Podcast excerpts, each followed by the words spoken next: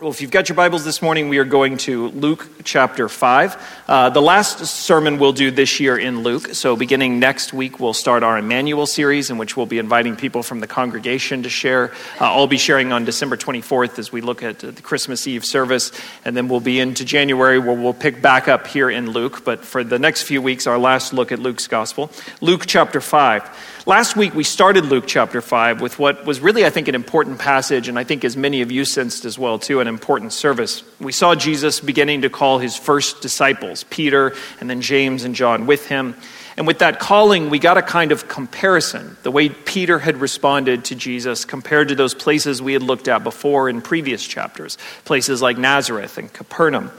There was also an important introduction last week in Peter's reaction, his response to Jesus. Seeing the power and authority of Jesus, that miraculous catch of fish hauled into the boats, Peter, of course, fell before Jesus. Depart from me, he said, for I am a sinful man. I pointed out last week that that's the first time in Luke's gospel this topic of sin emerges, the first time that it's mentioned. And perhaps it's somewhat surprising to find it in the mouth of the first disciple.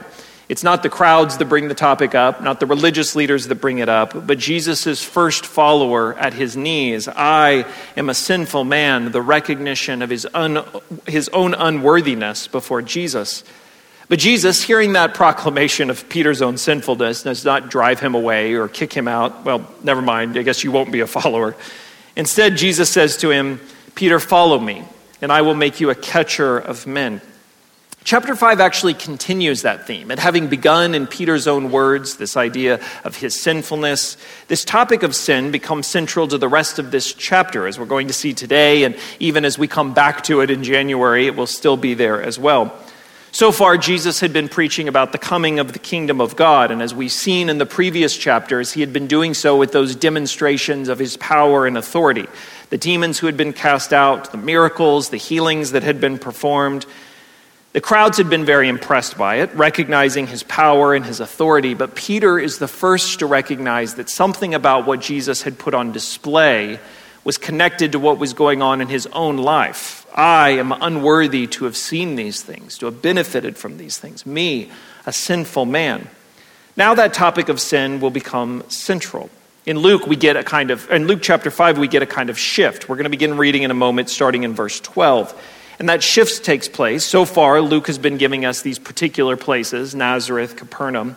But here we simply get in one of those cities. The focus now shifts away from the crowds, away from those places, and it brings us into the lives of these two individuals to which Jesus will speak to. If you've got your Bibles, Luke chapter 5, I'm going to be reading in verse 12 all the way through verse 26. Jesus cleanses a leper, and Jesus heals a paralytic beginning in chapter 5, verse 12. When he was in one of those cities, that is Jesus, there came a man full of leprosy. And when he saw Jesus, he fell on his face and begged him, Lord, if you will, you can make me clean. And Jesus stretched out his hand and touched him, saying, I will, be clean. And immediately the leprosy left him. And he charged him to tell no one but go show yourself to the priest and make an offering for your cleansing, as Moses commanded, for a proof to them. But now, even more, the report about him went abroad, and great crowds gathered to hear him and to be healed of their infirmities. But he would withdraw to desolate places and pray. On one of those days, as he was teaching, Pharisees and teachers of the law were sitting there, who had come from every village of Galilee and Judea and from Jerusalem. And the power of the Lord was with him to heal. And behold, some men were, being, were bringing on a bed a man who was paralyzed. And they were seeking to bring him in and lay him before Jesus, but finding no way to bring him in because of the crowd, they went up on the roof and let him down with his bed through the tiles into the midst before Jesus. And when he saw their faith, he said, Man, your sins are forgiven you. And the scribes and the Pharisees began to question, saying, Who is this that should speak blasphemies? Who can forgive sins but God alone? When Jesus perceived their thoughts, he answered them, Why do you question in your hearts? Which is easier, to say your sins are forgiven or to say, Rise and walk? But that you may know that the Son of Man has authority on earth to forgive sins, he said to the man who was paralyzed, I say to you, rise, pick up your bed, and go home. And immediately he rose up before them and picked up what he had been lying on and went home, glorifying God.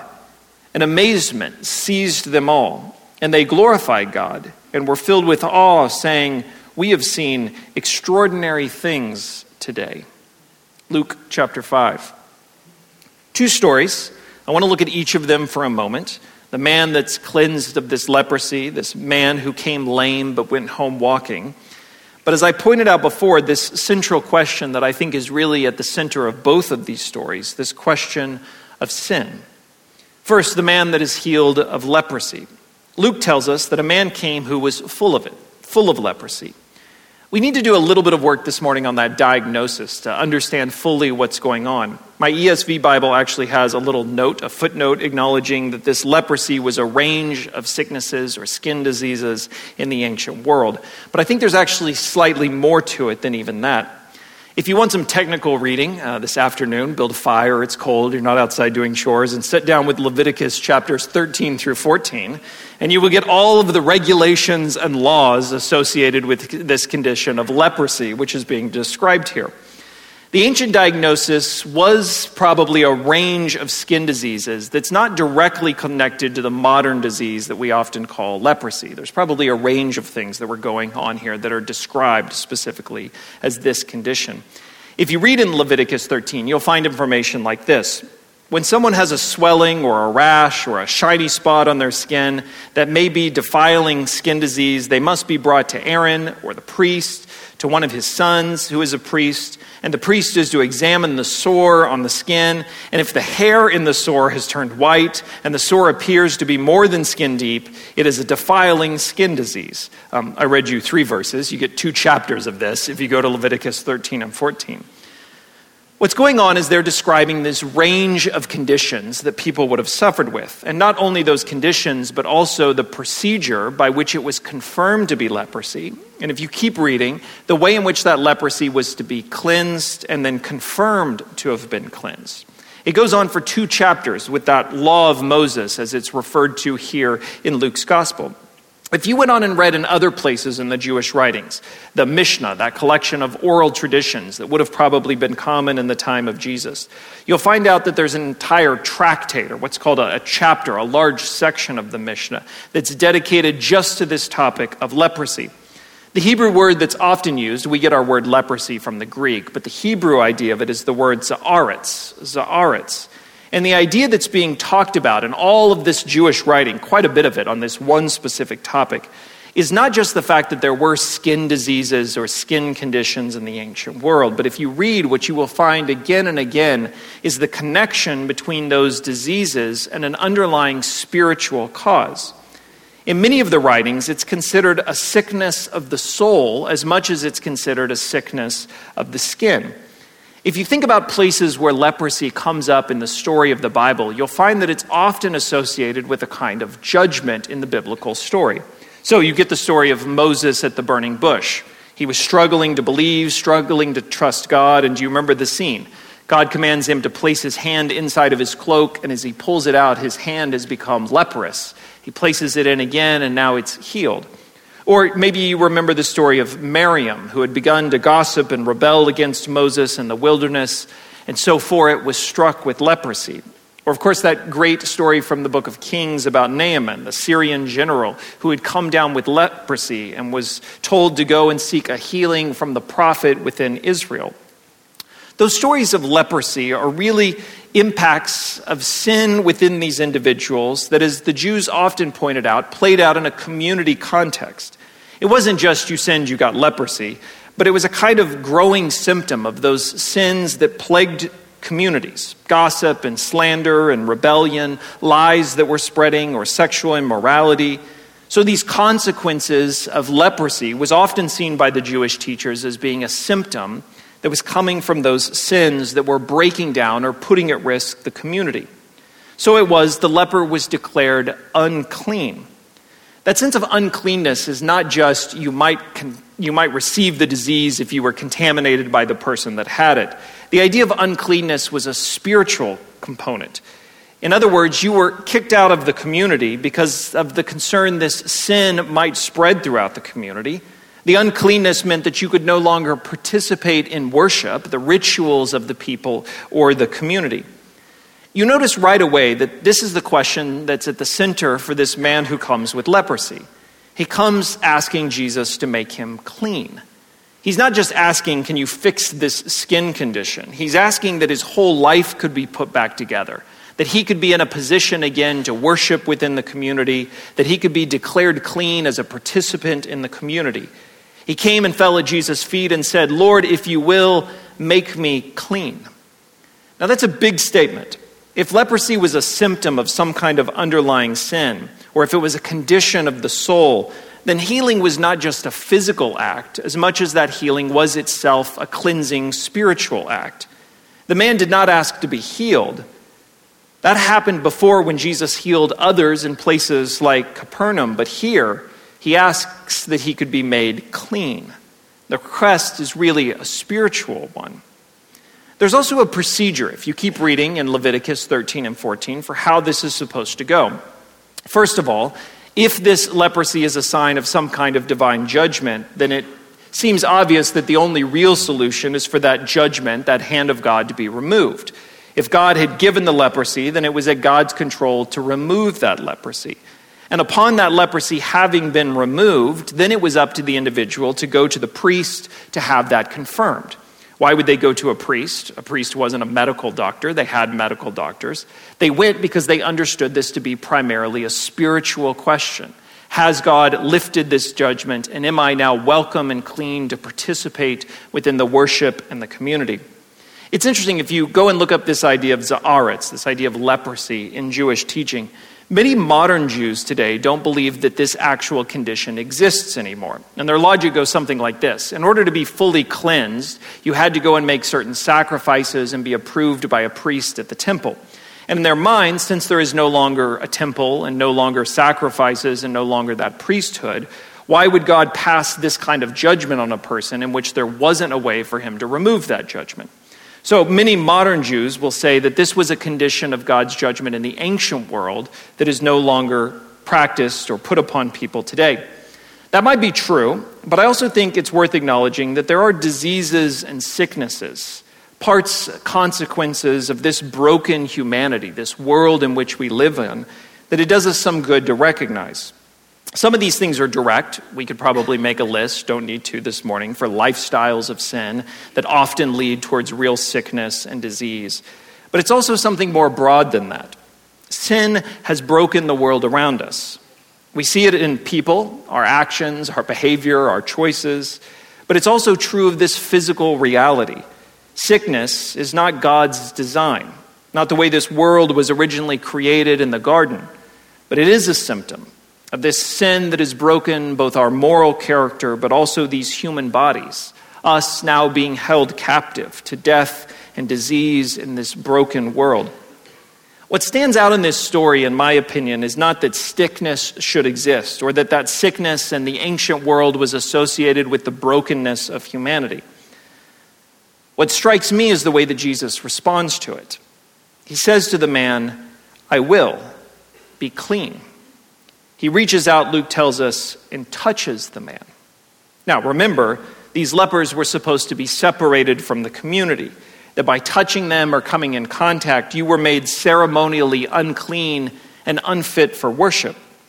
A clean thing does not make an unclean thing clean.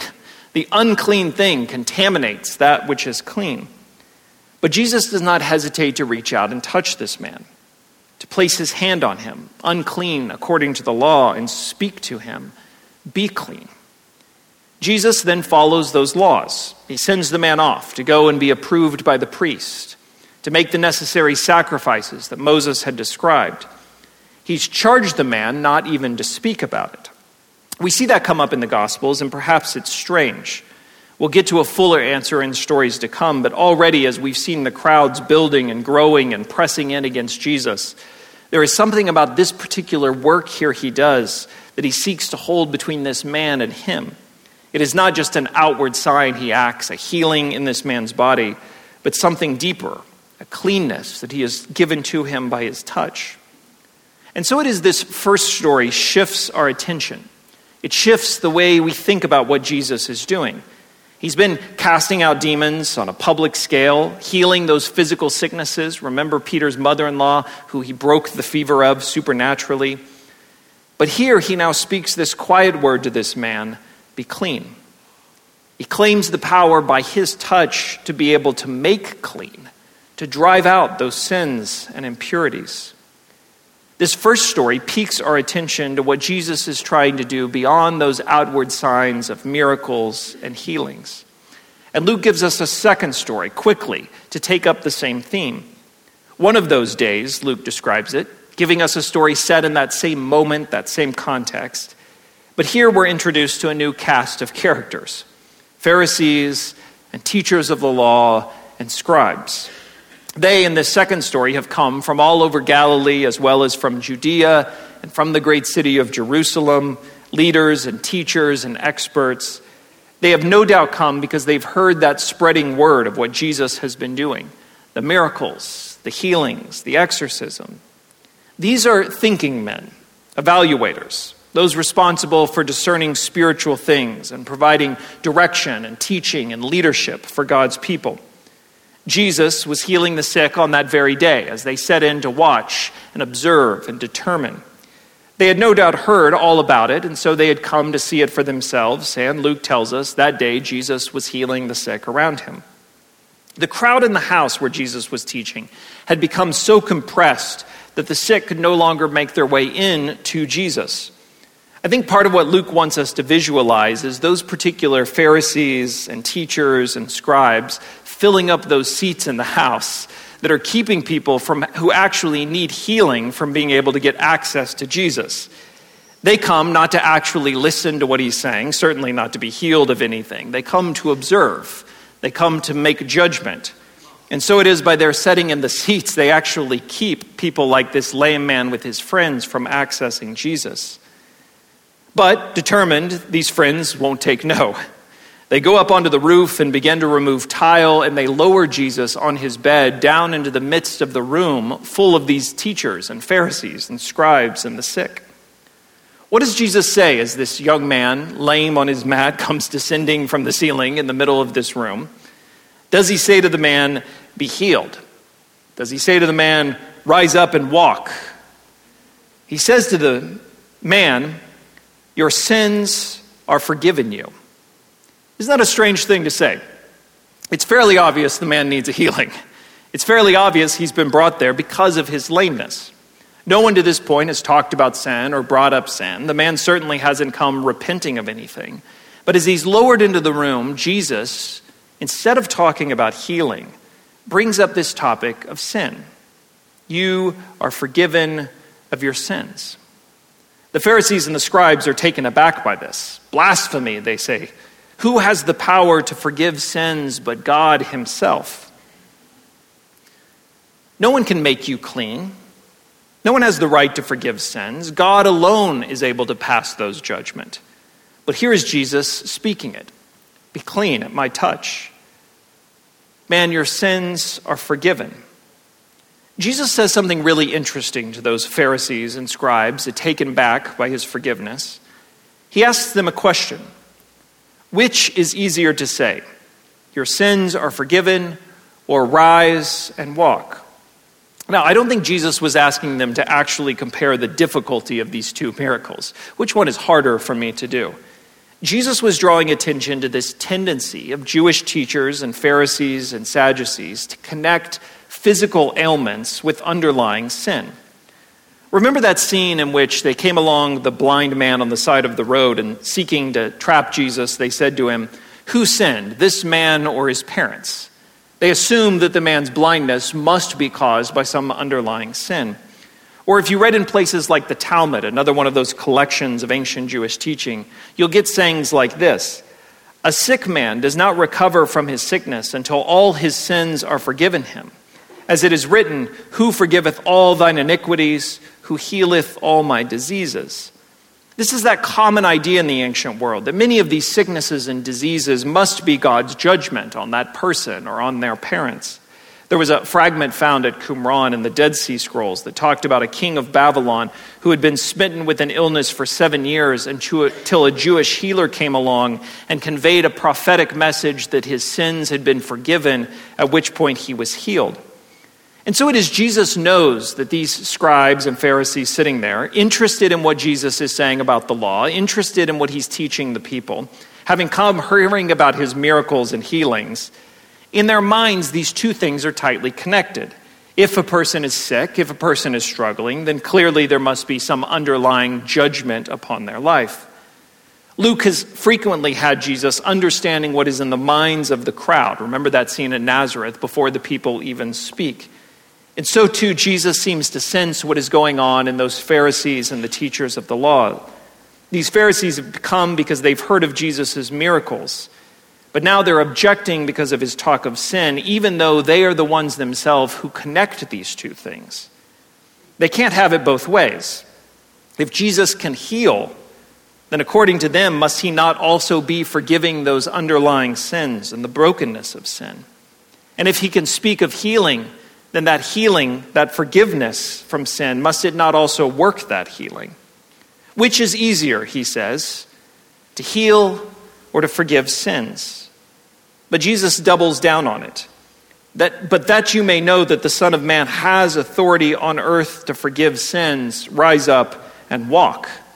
Jesus does both for this man, forgives his sins and heals him, so that they might see that he possesses this power combined in one. Here's what I think is going on in these two stories this shift in Jesus' language away from the physicality of their brokenness, the healings they need, to this attention of cleanliness, this attention of sin at the center. Jesus is pushing the conversation away from just physical things and forcing those who are listening and coming to him to begin to look inside at what those deeper needs are. This is the word that's been spreading about him. He can heal, he can do miracles, he can provide boatloads of fish. We've seen the stories, the awe and the wonder, the signs that have been spreading, the conversations about him. And so people are flocking with every kind of need they possess those who are filled with spirits and those who are sick. But Jesus doesn't see himself merely as a miracle worker, not just a miracle physician who can fix those external needs. As those crowds are building and more are more coming to him, Jesus takes the initiative to bring up the forgiveness of sin. He speaks to this man. He provokes the Pharisees and the scribes. Man, may your sins be forgiven. Jesus wants to make perfectly clear that his eye is not just on the external broken things of humanity, the needs, the physical sickness, the things the crowds see and bring. But Jesus' eye is on this deeper need, that spiritual need, the thing that even those friends lowering their man, understanding exactly what they thought he needed, may not have even considered. Jesus has come to make clean, Jesus has come to forgive sins. That's to say, I think, in the shift of these stories, our attention away from just the power of Jesus to do things, to this conversation about how deep our need in sin actually is. Jesus is not here simply to pass out bread. He's not here simply to heal the sick. He's not even here simply to oppose Rome or set up a new kingdom. Jesus has come so that he might make clean. He has come so that he might forgive sin. One of the commentators I was reading this week put it this way This moral order is absolute woven into every fabric of creation. Personal sin, therefore, is never merely a private psychological event owing to ignorance or stupidity or some idolized upbringing. The sinner may be subjectively without blame, but the sin itself has objective consequences that claw at the well being of the sinner and of others around him and of still yet others to be after him. That is to say, Jesus recognizes that what's most broken in this world around him is the sin, the sin that hangs over humanity and breaks all of what it is to be human, claws away at this purpose and creation that God has put in place. We like to talk about Jesus doing miracles. By the way, it's a lot easier to preach a sermon on Jesus doing miracles than to talk about Jesus raising up the topic of sin. We like to talk about Jesus doing healings. We even like to talk about Jesus opposing the sins of those self righteous Pharisees. But what we don't like to do is to come to the realization that Jesus has his eye and his attention on the need of sin at each of our hearts. That's what happens here. A man that we would have imagined needed physical healing, which he does, but Jesus turns the topic to his need for forgiveness. That is what is at the center of this story of Jesus doing these works. What's most wrong with that world around Jesus, what's most wrong with this world that we live in, is not just the systems of this world or its governments or inequities or poverties or prejudices. What is most wrong in this world is what is inside of each of our hearts. Each of us is made sick with it. This sin that corrupts and breaks and distorts what it is to be human. It's not just physical, though our whole bodies are eaten up with the consequences of the fall and sin. This whole world is sick with sin. Our relationships suffer under it. Our lives are made blind because of it. And this is what Jesus, that crowd pressing around to get their next miracle, tries to turn their attention to. His heart is to heal, to make whole, to restore and establish. But Jesus recognizes at the center of that is this conversation of the sin that resides in each of our hearts. Look at them. The crowds mobbing for a miracle. We saw them last week literally almost pushing Jesus out into the sea as they rushed around him. The sickness, the desperation for a healing touch, the Pharisees sitting in, detached, passing their judgment. And Jesus says to all of them what apparently few of them are thinking about. I want to talk about the forgiveness of sin. I have come to forgive your sins. I have come that you might be made clean and restored to a true community and invited back into right worship and healed of that deeper sickness. I'm not sure how many of them that day understood it. Luke ends the story by saying they glorified God and were filled with awe. We have seen extraordinary things today, is the final line of the story. It's a rare Greek word that you'll recognize, paradoxus, from which we get paradox. We've seen strange things. We've seen unexpected things. We've seen things we can't fully make sense of today. But how many of them do the thing that we saw last week in Peter? How many of them before this power of Jesus to heal and make clean, fall before him and say, I am a man of sin? How many of them take up the topic of sin that Jesus has raised? They go away marveling at what they've seen, the signs and the miracles, but how many of them follow, recognizing their need? We'll come back for a moment to Luke trying to set us up for how we've read the Gospels. I've been trying to point this out to you each week as we've been in these early chapters, that Luke is giving us clues on how it is we read this story best. And if you remember before, we looked at Nazareth and Capernaum and compared it with Peter's reaction, and we suggested that Peter models the right way to read Jesus' story, to humble ourselves, to fall before him, to acknowledge our need. Now we get more of that.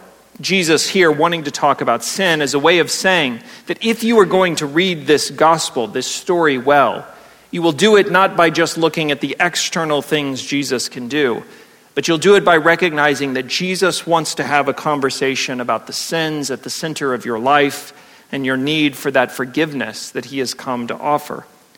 The leprous man, like Peter, falls to his face Jesus, if you will, make me clean. Jesus talks about this forgiveness, which only seems to harden the heart of the Pharisees and their opposition to him. There is, at the end of this story, no mass repentance, no great turning of the crowd to the topic of sin or their own need for forgiveness. Amazement, perhaps even worship, but the kind of worship that is impressed with what they've seen, not with what God is trying to do in them. I am a sinful man, was the words of Peter. If you will, make me clean, the words of this leper.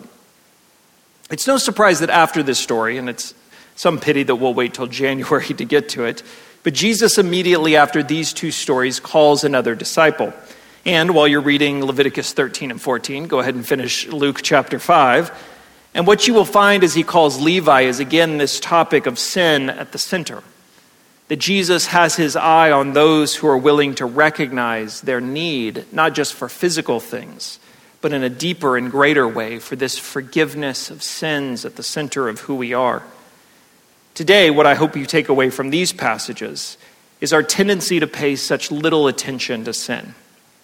Imagine this Jesus showing up in the middle of the room and speaking about sin, and us moving right on and not really recognizing he might be speaking to us that he has come to forgive sins. And we say, yeah, yeah, but let's get back to the healings and the miracles. Remember the fish in the boat.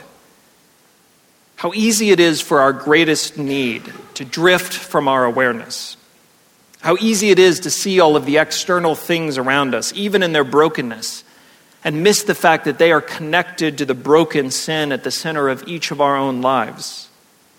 How easy it is to hear this talk of sin and ignore it altogether to recoil from it, to be offended by it, to imagine ourselves somehow in that seat of judge, determining what is and isn't sinful, and miss the fact that Christ is trying to take up the conversation with us. My experience is that just about everyone has opinions when it comes to sin. What is a sin? What really isn't a sin? Which sins are worse than other sins? What's a big deal and what's really not that big of a deal? But what few of us seem to have the interest in is being honest about the sin in our own lives. To sense and to say, as Peter does, I am a man of sin. Or like this leper, Jesus, I need you to make me clean. These Pharisees and scribes certainly don't seem to get it. All this talk of sin only hardens them against Jesus. And it's worth pointing out again don't be too hard on these Pharisees. These are not bad guys in the ancient world, but they're men desperately trying to live the Jewish life. They're obsessed with honoring God and obsessed with being obedient to his law. They live every moment of their lives in a careful and detailed observation of what is right and what is wrong. But they can't understand what Jesus is saying in this talk of forgiveness of sin, I think partly because they don't think they need it. They are there that day to observe and pass judgment, to come to a decision on what they think Jesus is doing and isn't doing. Should he be followed or shouldn't he? At no point does Jesus' talk of sin and forgiveness pierce their own lives to help them recognize that they are those precisely who Jesus has come to give forgiveness to? For they are included in those who live under this state of sin. I want to end with a kind of strange question for you today. I want, like Peter and like this man of leprosy, for us to take a moment to recognize the fact that we need forgiveness. That might seem so elementary that perhaps it would be better suited for our kids' class. But the truth is, it's something that so quickly leaves us, drifts away from us. How quickly we forget that Christ has come to speak forgiveness to us precisely because it is what we most need. I want to recognize, like Peter and this man of leprosy, that really what I need more than anything else is to be made clean, to be forgiven. With all of the problems that I face and the brokenness around me and the opinions that I have about what God should do to fix and straighten out all of the issues, God, help me not to forget that what I need more than anything else is to hear this Savior speak again to me. Your sins are forgiven. Can I offer you this this morning? That simple statement by Jesus to you again. If you will turn to Him, if you will listen to Him, if you will hear not just what you want, but what He says to you, Jesus has come to say to you, too, you are forgiven. He has come to say to you this morning, with a touch of his hand by his Spirit, be made clean, be restored, be made new. But that will mean very little to you if you're unable to recognize that you need it. Isn't that the prerequisite?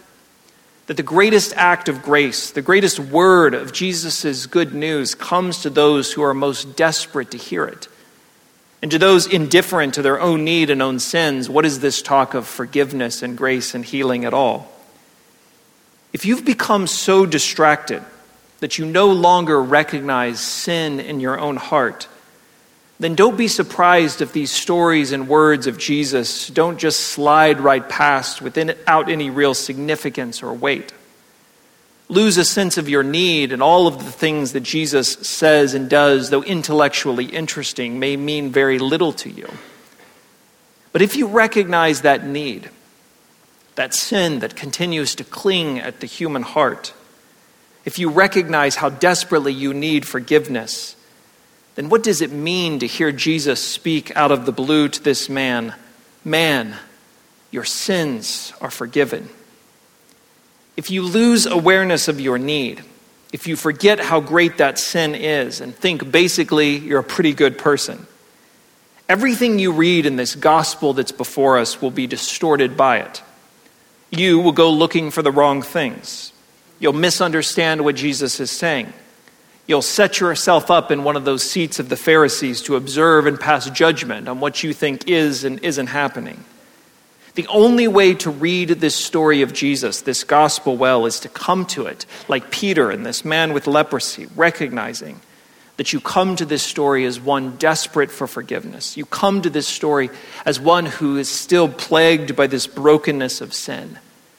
That though your physical needs may be great, they are nothing compared to that need for healing of the soul, for forgiveness of sins, and to be made clean again. The crowd went away in awe. They went away amazed. They went away saying, Isn't God good? But who among them fell on their faces and said, I am a sinful man? Forgive me. Make me clean. I'll end with this and we'll turn to a word of prayer. Everybody loves the song Amazing Grace. I find that to be pretty universally true.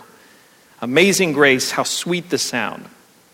But I think that's only a sweet sound, and I think it's only amazing if you genuinely sing those next lines. Why is that grace so amazing? Why is it sound so sweet? Because it saved a wretch like me. Those words are only amazing if you can also say, For I was blind but now I see. I was lost, but now I'm found. That's my prayer this morning. Two things that would happen. That you would, by the conviction of the Holy Spirit, sense again your need for His forgiveness, the sin that corrupts and plagues. And that just as the Spirit brings to light that sin still at your heart, you would hear spoken over you by Jesus, You are forgiven. You need only know that you need it and turn to Him to hear it. And He will speak that forgiveness again into your life. Could we make that our prayer this morning together? Heavenly Father, we come before you knowing how easy it is for our mind and our attention and our awareness to shift to the things of this world. God, we watch the news. We know what's happening, the brokenness of our own families and our communities, God, we know what it is to live in fear and uncertainty of things to come, and how easy it is for our lives to be absorbed in all the things we think should happen and all the fears and concerns. But God, we take a moment this morning to recognize that for all of the sin in the world, God, that same sin resides in each of us. That God, my own heart is corrupt with it and broken by it. That my greatest needs are not financial or even physical they're not in culture or government or this world, but God, my greatest need lies in this heart and its tendency to rebel against you and the sin that has corrupted my relationship with you. And so we pray again that we might have a sense of it, each for ourselves. That we, like Peter, fall before you and cry out again, I am an unclean man. But God, your news is good precisely because it comes to us as grace and mercy that in that moment we also hear you in this story speaking over that man, having not even yet asked for it, your heart compelled to make clean and forgive. You are forgiven. God, we pray that by your Spirit you would speak that salvation into our hearts as well this morning. That though we are lost, and though we are corrupted by sin, and though we are in desperate need, that you have come that we might receive forgiveness and you have poured that forgiveness out by grace and mercy over us. You are forgiven. Speak it again over us by your Spirit. Forgiveness this morning, God. That we would leave here worshiping, not just in awe of what we've seen, but God, in awe of what you've done in our hearts, this forgiveness that you've spoken over us. So this morning we worship you. We do it in gratitude for what you have given. We humble ourselves again, acknowledging our sin and receiving again your forgiveness over us, and we worship you in gratitude for it. Jesus, it's in your name we pray. Amen.